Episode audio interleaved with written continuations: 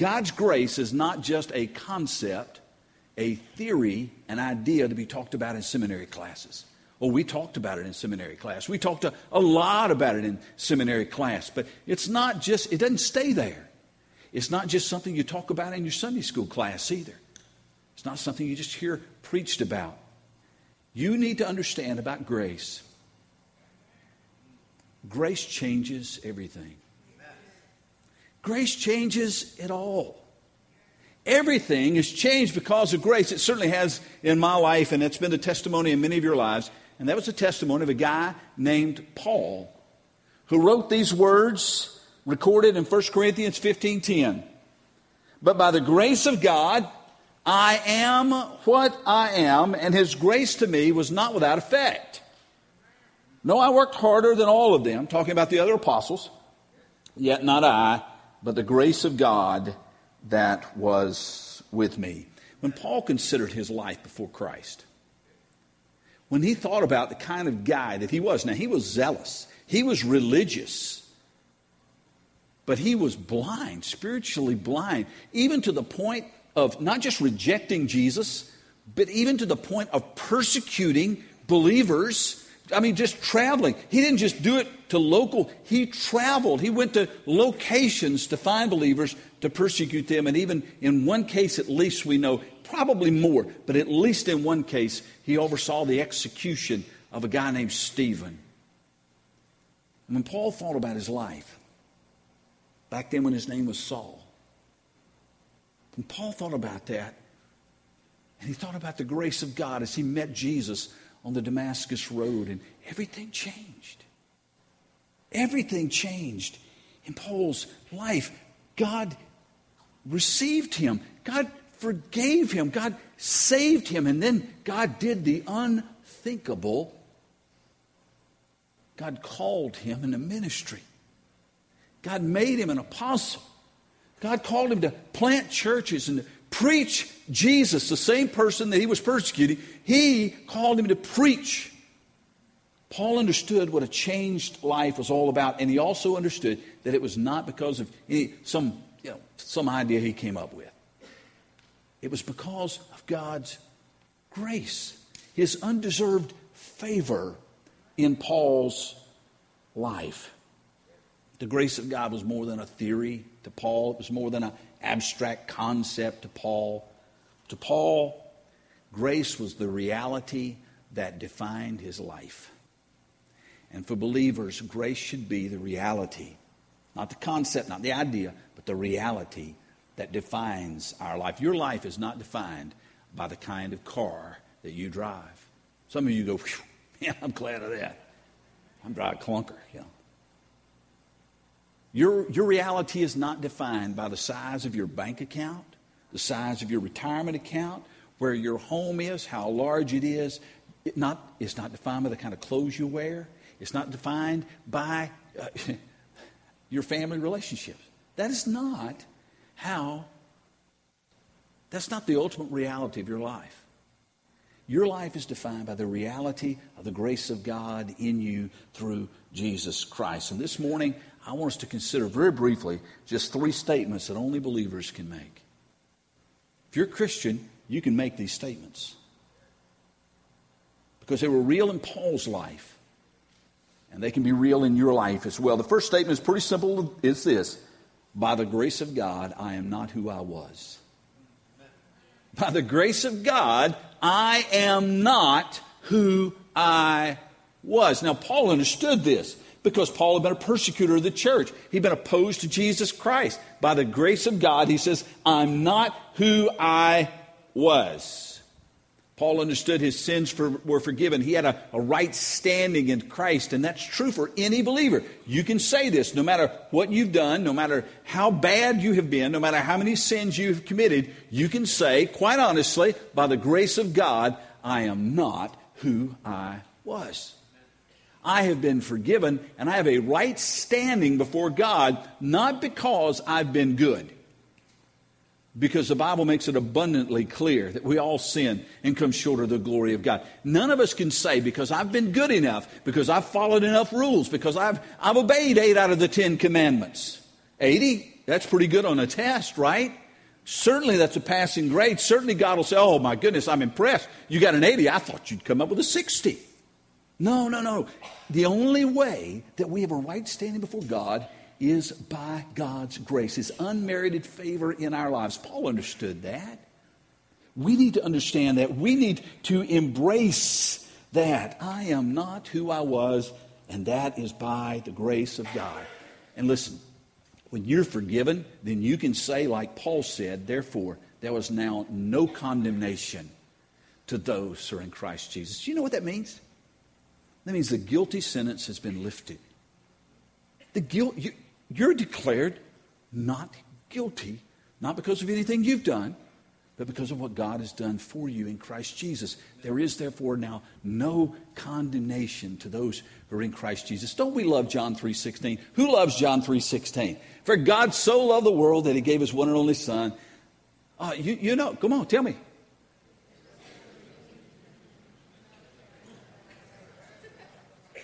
Okay, I got all that. Okay, you, you know John 3.16. You should know John 3.16. John 3.16 is kind of the gospel in the nutshell. But you know what? The chapter doesn't end with verse 16. Jesus' conversation didn't end with verse 16.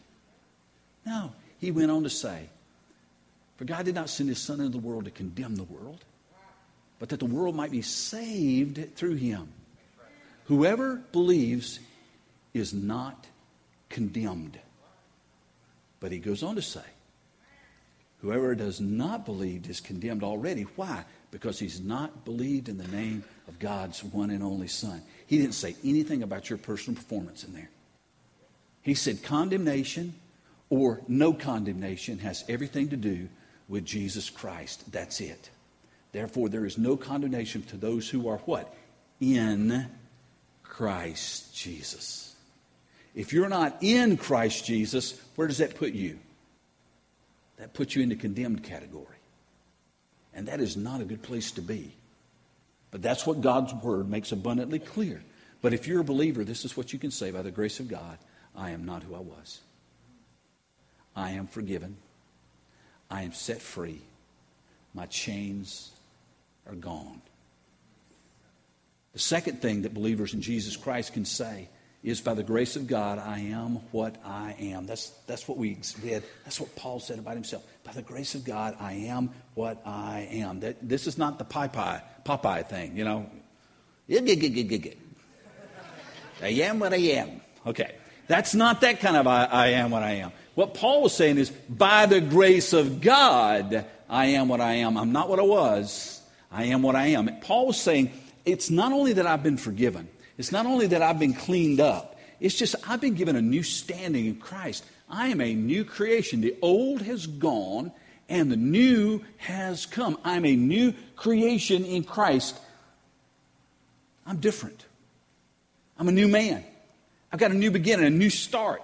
I am not that person that I was. Now, are there people that are really excited about reminding you of the kind of, of, the kind of person you were before Jesus? Oh man, those stigmas, they stick with you, don't they? I mean, they just kind of stay.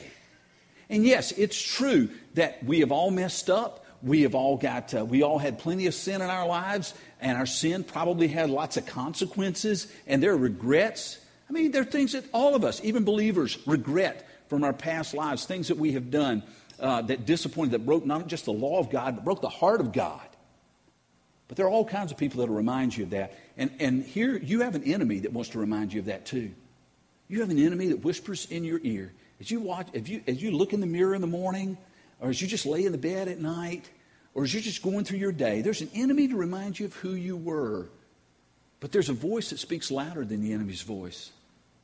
A voice that speaks above the enemy's voice, and he's got some things to say to you too.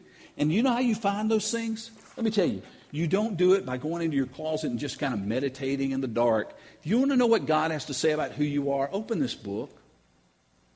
Open it up. Begin to read it, and God will begin to tell you some things that will literally blow your mind about who you are in Jesus Christ. What will He say? He'll say, first of all, you're a new creation. You are a new creation. You're not that same old person. By the grace of God, you're not who you were. So you're a new creation. You are a saint. Now, most of us don't think of ourselves as saints, do we? And you, you, husbands and wives, you, you may not think of your spouse as a saint. Now, I, of course, certainly do. A saint is a holy one. A saint is someone who has been set apart for a purpose. You, according to God, are a saint. When God looks at you, he sees a saint, a holy one. God also says of you that you were chosen. You, you, you were chosen. Now, maybe other people wouldn't have chosen you. Paul certainly didn't, didn't deserve to be chosen. And yet God chooses. And He chooses by His wisdom, by His insight, by His will. He chooses you by His grace. You are His child. We just sang that a few moments ago. You're His child. By God's grace, you are His child. We're told that we're co heirs with Christ. Now, listen, if that doesn't light your fuse, nothing will. Whatever Jesus gets to inherit, we inherit along with him. We're co heirs with Christ. We are citizens of heaven. Now, my driver's license says that I'm a citizen of Union Point, Georgia. But God's Lamb's Book of Life says that I'm a citizen of heaven. I am accepted. I am beloved of the Father. I am forgiven. Now, folks, that's just a short list. Open God's Word. Let it speak to you. Ask God, God, I'm in Christ. Who am I now? And here's the deal because we try to live by rules, we try to live by. Uh, you know, if I don't do this, I'm okay, or if I do do this, I'm okay. And, and, and we try to live by those rules. That's not how Jesus wants us to live. He wants, to live, wants us to live by, by grace, in grace understanding what grace is. Therefore, I don't do this or I do that because I'm trying to bring joy to the heart of the God who loved me and the Savior who died for me. I'm not doing it because I think that somehow I'm bringing a rule. I just don't want to break my God's heart. God who gave so much for me, I don't want to do that to him. That that will stop you from sin far more than a list of rules will ever stop you from sin. By the grace of God, I am not who I was. By the grace of God, I am what I am. There's one other statement that believers can say that no one else can say, and that is this By the grace of God, one day I will be who I was created to be. By the grace of God, one day I will be. I have a confident assurance that I will be what God created me to be. Um, we still live in these human bodies. When when we became believers in Jesus Christ, God didn't yank us out. We still live in these human bodies. And one thing I've noticed is the older I get, and some of you can testify to this, all right? The older I get, the less things work like they're supposed to. The more pain and aches that, that I have. Um, some of you um, remember those times when you'd wake up in the morning and you felt absolutely no pain in your body. Some of you remember that? Me neither. I, I literally cannot remember waking up when something didn't hurt. But it's not just disease, it's not just ailments, it's not just those the breakdown of the human body. We live in a messed up world. Have you noticed that? We live in a world that's extraordinarily messed up. Now there are lots of pleasures. There are lots of delights in this world. Uh, the bird songs got to go out on the boat and get out in the water and splash all around, and, and they got a little pinkish, but that's okay. Eh, but they had a great time and they came back with smiles on their faces. We had a great time this morning. We had a great time last night. We've had a great time. There are pleasures, there are delights in this world. On vacation, there were delights in this. Listen, when they brought me that plate of, of flounder and shrimp, that was a delight. When the hot lights on at Krispy Kreme, that's a delight. Hey, listen. When Glenn and Velma went to the airport, that's a delight. Okay. All right. That, there are delights, there are pleasures in this world, and God gives those to us by His grace. God gives us to us. But we live in a world that's also full of horrors. And it's not just that now we're seeing the, the persecution of believers and they're even videotaping their beheadings. Folks, it's far, far deeper than that. We have wars. There are wars going on constantly on this globe. There are people who are dying through no fault of their own. It's just the hardness of people's hearts that causes them to do that. There are natural disasters that, that absolutely destroy people and destroy villages. There are all kinds of horrors in this world. We see children abused, we see families torn apart, we see children aborted.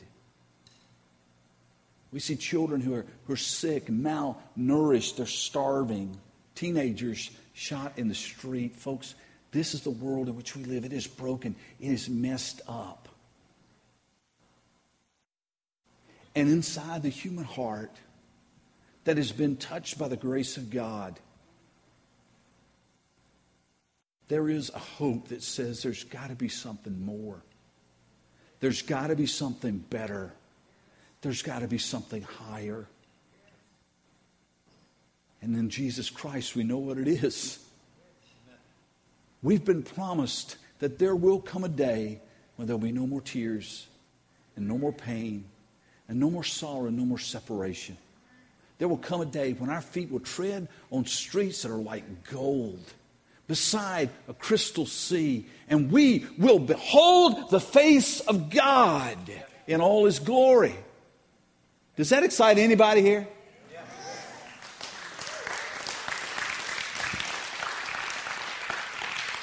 This is, this is what the Apostle John said. He said, Dear friends, he said, Now we, we are children of God.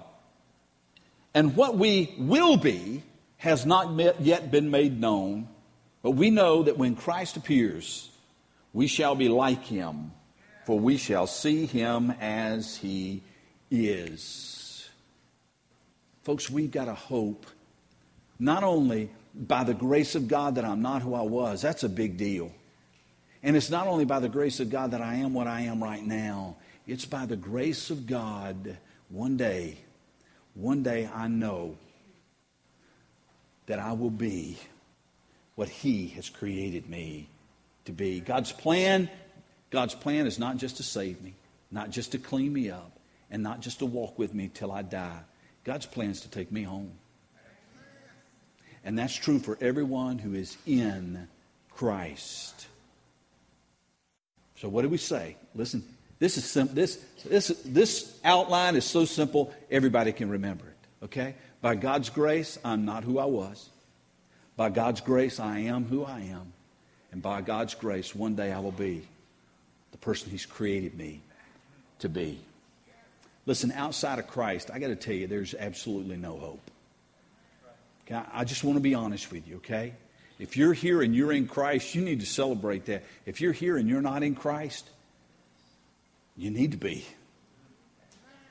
There's no hope.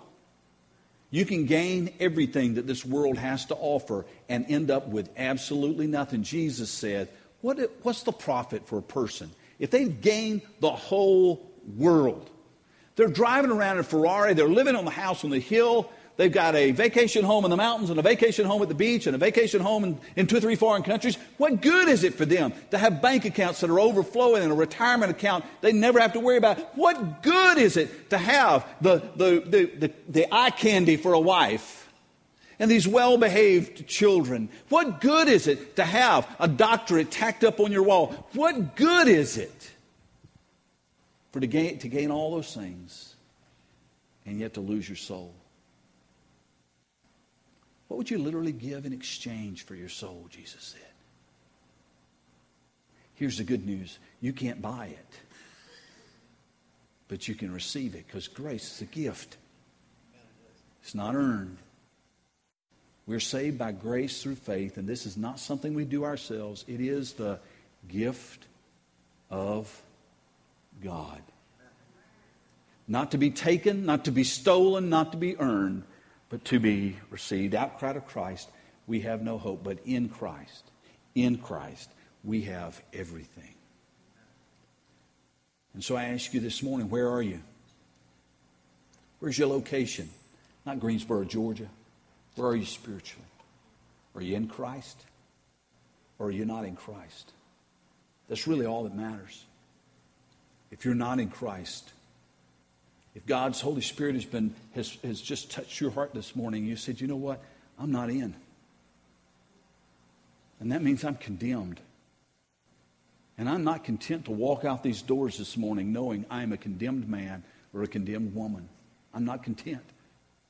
Because I've heard this morning that God has a greater plan, a higher plan to make me something new, to take away my old life, to give me a new life, and to give me a home in heaven. I am convinced that God has done that today. God's Spirit has revealed that to me today, and I am ready to receive what God has to give to me today, what I couldn't earn and what I don't deserve.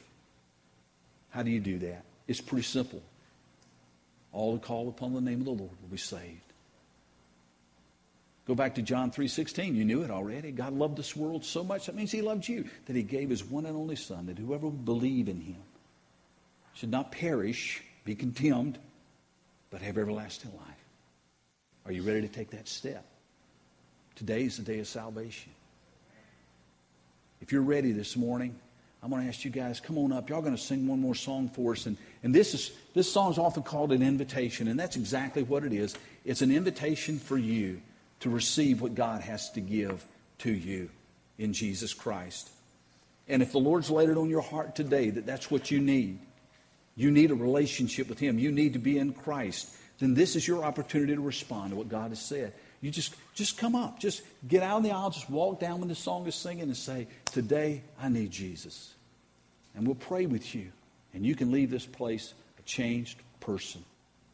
Or perhaps you need a church home. You need a place to belong. A place that loves Jesus, a place that proclaims Jesus, and a place that lives in the grace of Jesus. And you say, you know what? God's leading me to Grace Fellowship. Then I invite you to come, be a part of Grace. Some of you, though, may simply need to come and pray. And let me tell you, that's okay. If you want to just come and pour your heart out before God, do that.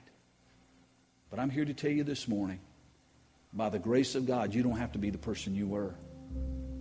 By the grace of God, you can be someone new. And by the grace of God, by the grace of God, you will be the person He created you to be if you're in Christ. Pray with me. Heavenly Father, this morning I pray that I pray that you will move in the hearts of men and women and boys and girls to respond to your message, to your word, to respond to your grace. So, Holy Spirit, would you move in the hearts of all those here this morning? That none of us would walk out of here the same people that walked in that we would be changed because we've met you. And this is our prayer this morning. In Jesus' name, amen.